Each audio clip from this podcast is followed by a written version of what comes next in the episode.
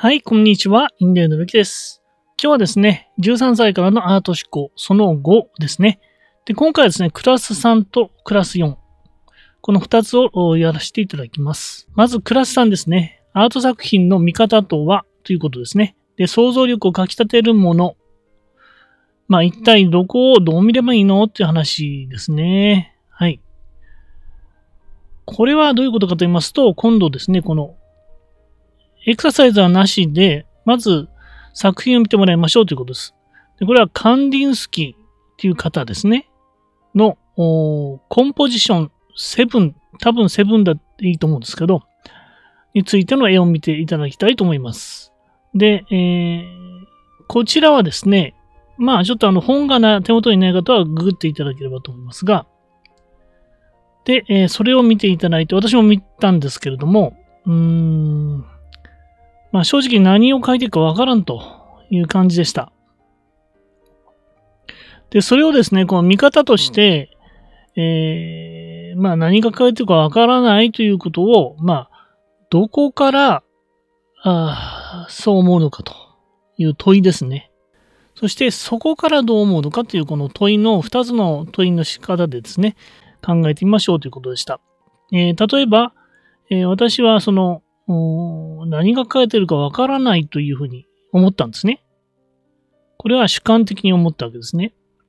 で、それはどこから来てるんだと？どこっていうのはその具体的に描かれた絵の中から、えどっからそう感じたんだっていうのをですね、えーまあ言語化するんですね。そうすると、まあ動物、普通はね、動物とか人物とか、あるいは景色とかね、そういうものが、形が書かれてるはずなのに、全くそれがわかんないんですよ。で、何にもこう、形が書かれてるような感じが、素振りが一向に見えないので、そう思ったんですね。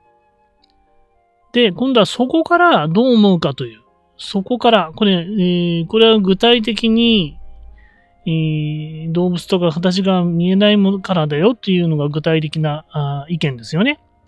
で、そこから、あのーどう思うかとと。そこからどう思うかを考えたときに、えーまあ、無秩序に書いたんじゃないかと。なんかもう適当にね、書いたんじゃないかなって思ったんです。私は。で、まあ、そういうふうにね、あの、自分なりにどう思ったかっていう。そしたら、どこからそう思ったんだと。絵のどこからそう思ったんだということと、で、そう思ったその意見に対して、えーじゃあ、そこからどう思うかという問い、この二つの問いで、まあ、深めましょうということなんですね。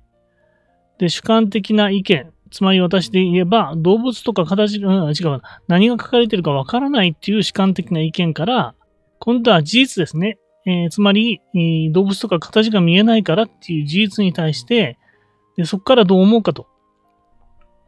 作者はどう思ったか、作者の意図はわかんないよと。無実序に書いたんじゃないかと。もう、えーなんかね、適当にね、もう、あの、絵を描きすぎてこう疲れちゃってね、もう適当にこう描いたんじゃないかということですね。そういうふうに考えたんですね。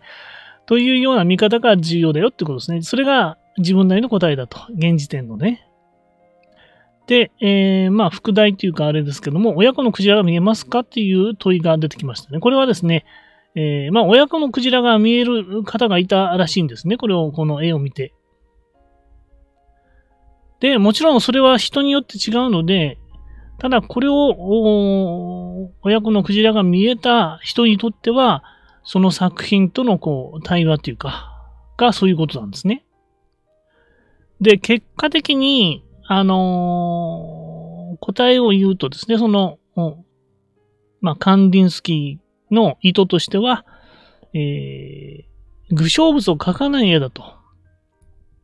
要は、何らかのこう、えー、なんですか？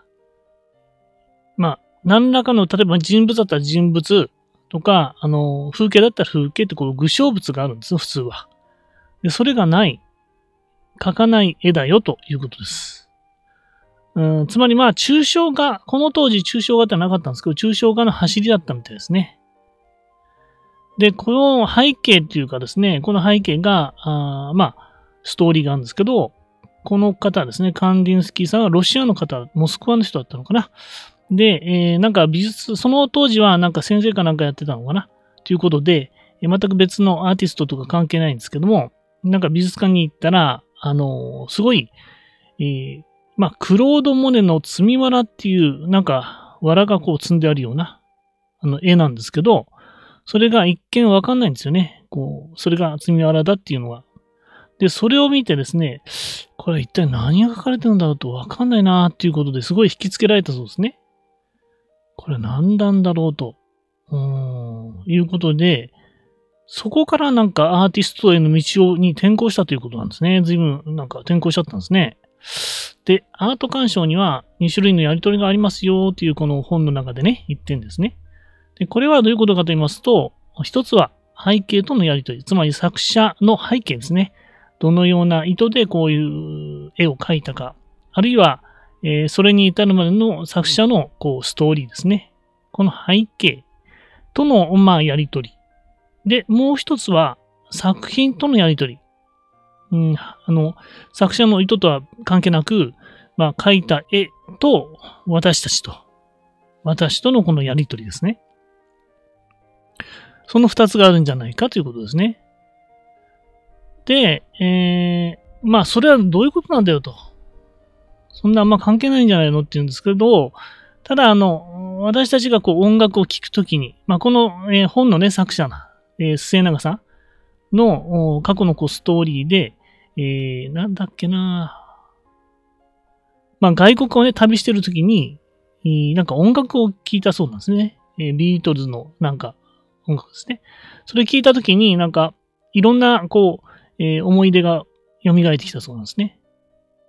で、それって、えー、ビートルズがその歌をね、作ったときに、全然そういう背景の意図はないんですよね。全然違うんです。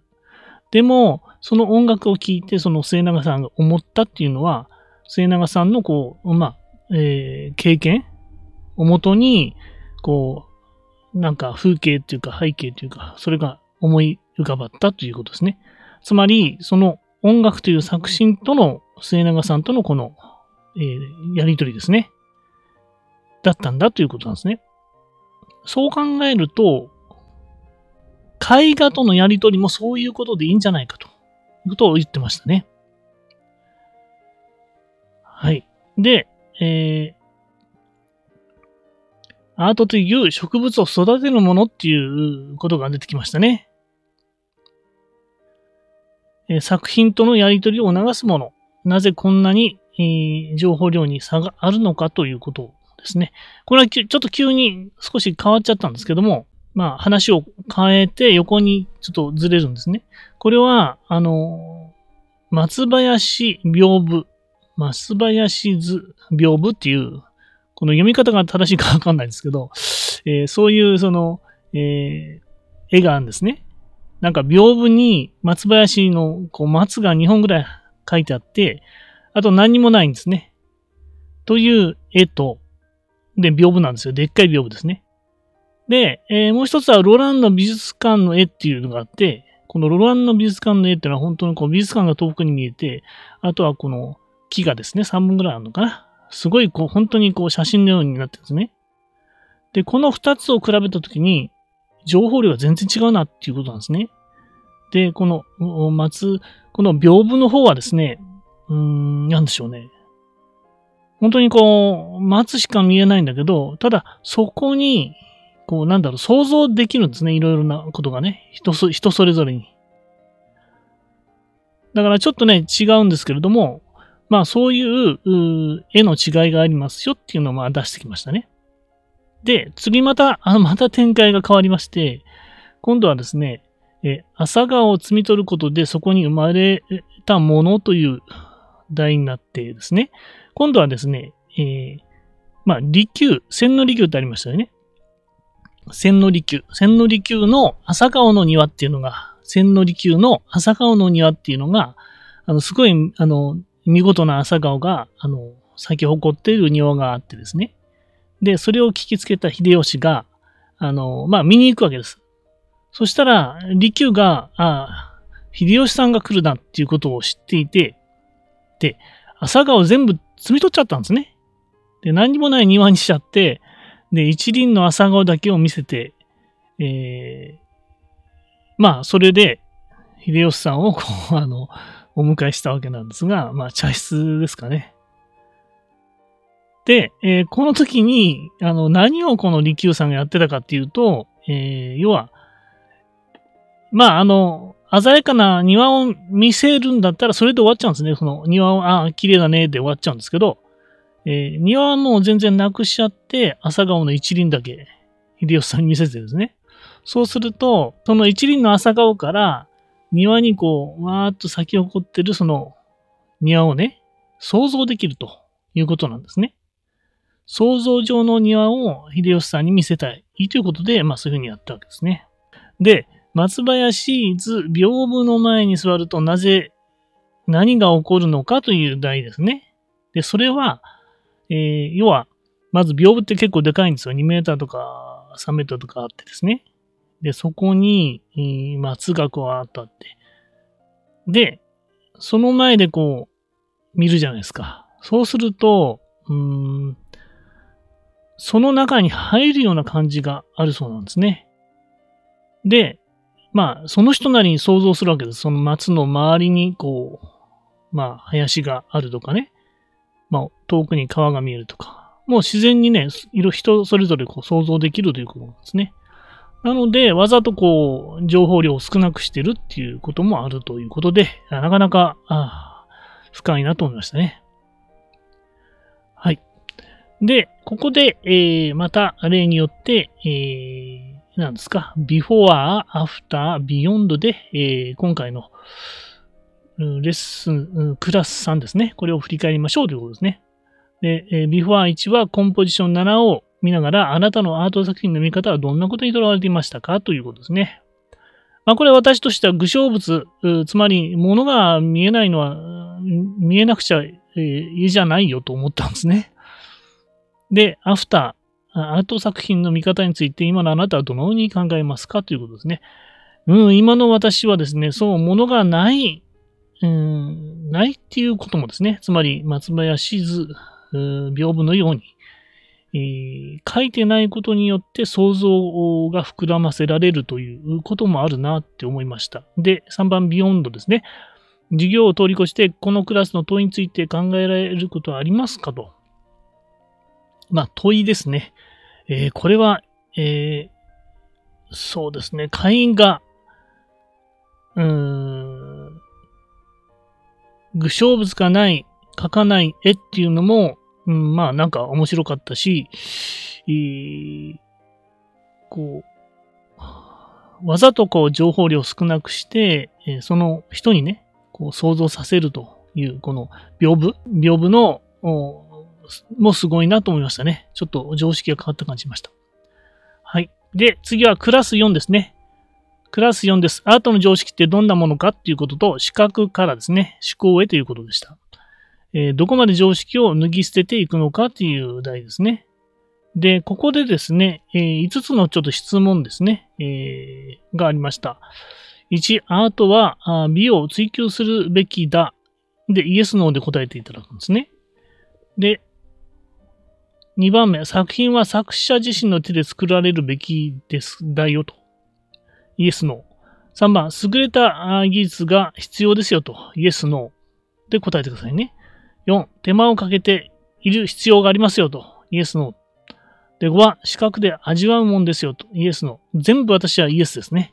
でした。はい。皆さんどうでしょう？で、次ですね。アートに最も影響を与えた20世紀の作品はということでした。これはですね、えー、マルセル・デュシャンっていう方の泉という作品がですね、えー、20世紀の作品でアートに最も影響を与えたと言われてるんですね。で、これをまあちょっと本をね、進めてみていただければと思うんですが、まずは視覚デコを見てくださいということですね。で、えー、まあ本をね、買っていただいて込んでいただくとわかるんですけども、まあ、あの、ググっても出てくるんですかね。そうしますとですね、これなんか、あの、便器に似てるなと。これはな、なんか便器に似てるけど、えー、まさかこれアートでそんなことないよね、みたいなこう思いつつ見ながらね、見ていくわけですよ。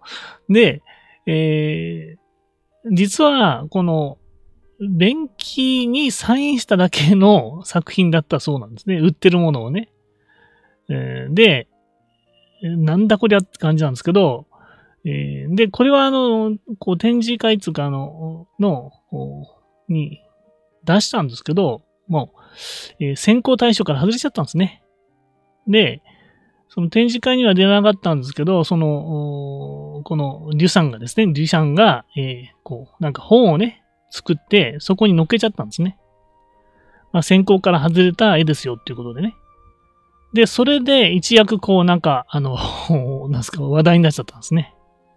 まあ、計画的にこう話題にしようとしたんですね。で、この時、これっていうのはですね、もはやもうこの一番最初にね、イエス、ノーで答えたものを全部覆す。美を追求するべきじゃな、だけど違いますよね、と。で、作品は作者自身で手で作られるべきだよね。違いますよと。買ってきただけだけですよと。で、優れた技術が必要だよ。いやいやいや、もう、あの、買ったものをね、えー、出しただけですと。で、手間をかけているはずだ。手間はかけないですね。ただか、あの、まあ、買いに行ったっていう手間はあるんだけど、こうなんかサインもするね、手間が。で、視覚で味わうべきだっていうのも、まあ、ことごとくね、視覚で、まあ、味わう 味わうかわかんないですけどね。はい。という、ことごとく覆したということでね。で、えー、視覚から思考への最後のダメをしたと言ってますね。作者はですね。あ、本の作者はですね。で、泉とはですね、表現の、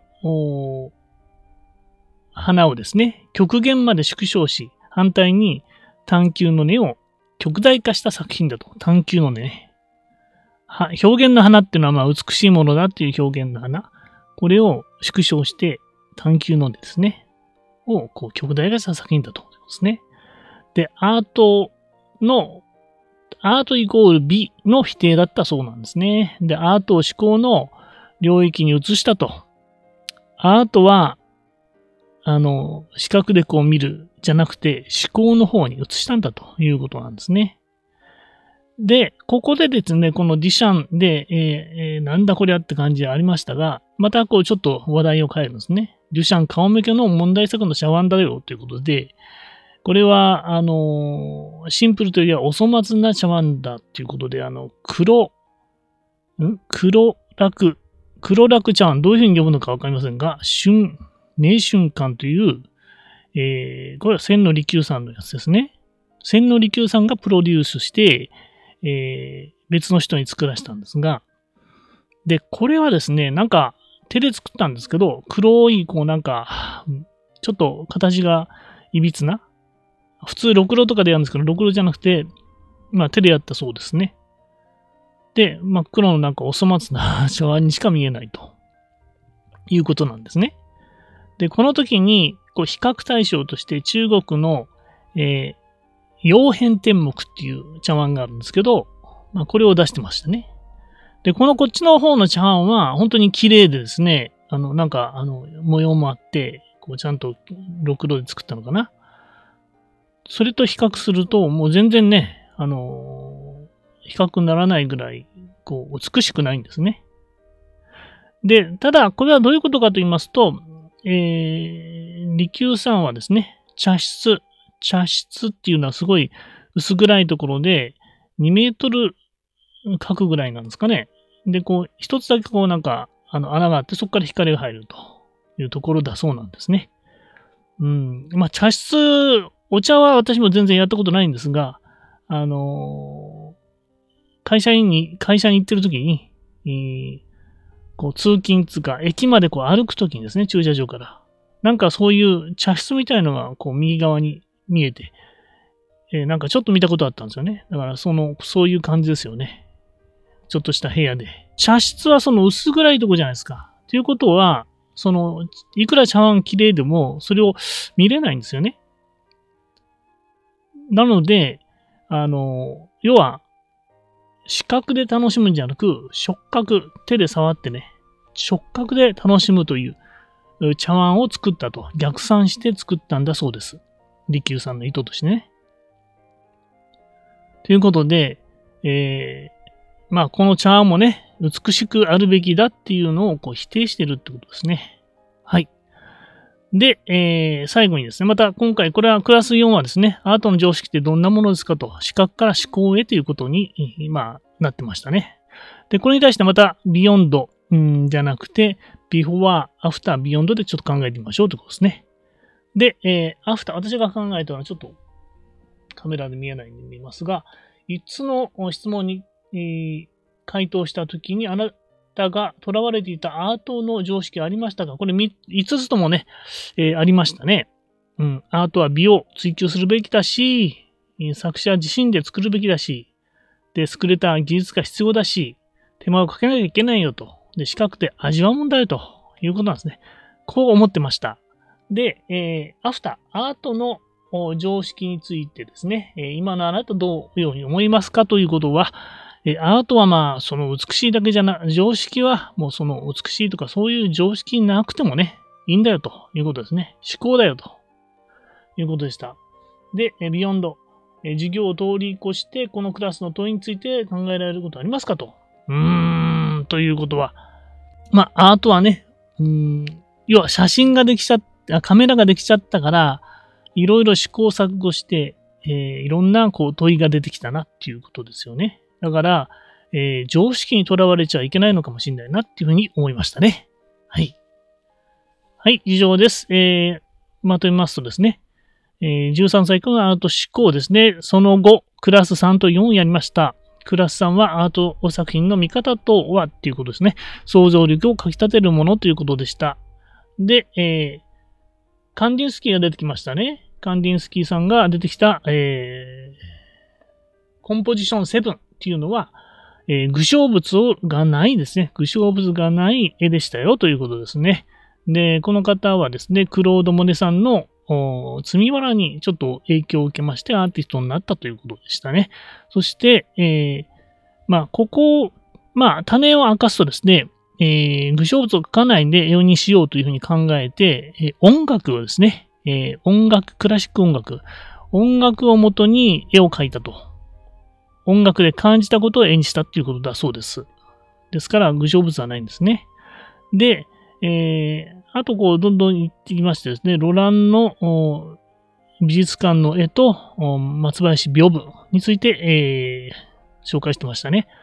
これは、えー、ロランの美術館の絵っていうのは、もう、あの、情報量がすごい多いんですけども、松林屏風の絵はですね、松が2本しか描いてないんですね。でも、それ、それそれがゆえにですね、え、想像できると。その人その人が想像できると。で、作品と人とのこのコミュニケーションですね。やり取りに注目しているということですね。で、え、クラス4です。アートの常識ってどんなものっていうのがありましたね。視覚から思考へということがありました。これは、えー、なんとマルセル・デュシャンっていう方がですね、泉という作品を出しました。えー、これはですね、便器に、買ってきた便器にサインをしただけという、なんという、なんともっていうことでしたが、これは今までのこう常識をこう否定したいと。すべて否定したんですね。アートイコール美の否定したんですね。で、そういうことで、こう、まあ、えー、出したということですね。四角から思考への最後のダメ押しということに言われてますね。四角から思考への最後のダメ押し。で、泉とは表現の花をですね、極限まで縮小し、反対に探求の根を極大化した作品ですよということですね。アートイコール美の否定をしたということで、アートを美じゃなくてこう思考のね、領域に移したんですよということですね。デュシャン顔負けのお粗末な作品ということで、えー、紹介されたのが、利休の黒楽茶碗ですね。黒楽茶碗は黒いこう、いびつなね、茶碗なんですけど、これは実は茶室の空間からね、逆算して考え尽くされた作品で、視覚ではなく触覚ですね。手で触って。あの薄暗い茶室なんで、ほとんどこう見えないんですね。なので、触覚で楽しむ茶碗だったんですよっていうことでしたね。はい。で、最後に感想ですが、えー、まあ、ことごとくですね、こう、美というものに対して、えーえー、まあ、具象物を描かないという、この、カンディンスキーさんね。うん、ということと、こういうのもあるんだなっていうのと、あとはその常識、アートの常識、視覚、うん、美しいものであるべきだっていう、のからですね、今度はもう思考の方に領域を移しているということですね。つまり、このマルセル・デュシャンのね、えー、便器のね、にサインしただけみたいなね、なんか、もうトンチに、ね、一級さんみたいなあの領域になっちゃったんですね。はい。でも面白いなと思いました。はい、以上です。えー、最後にですね、えー、メルマガ始めておりますので、えー、リンクの方を確認してください。えー、今ではオンラインコースをですね、無料でプレゼントしております。はい、気軽にご登録ください。インデーのりきでした。以上です。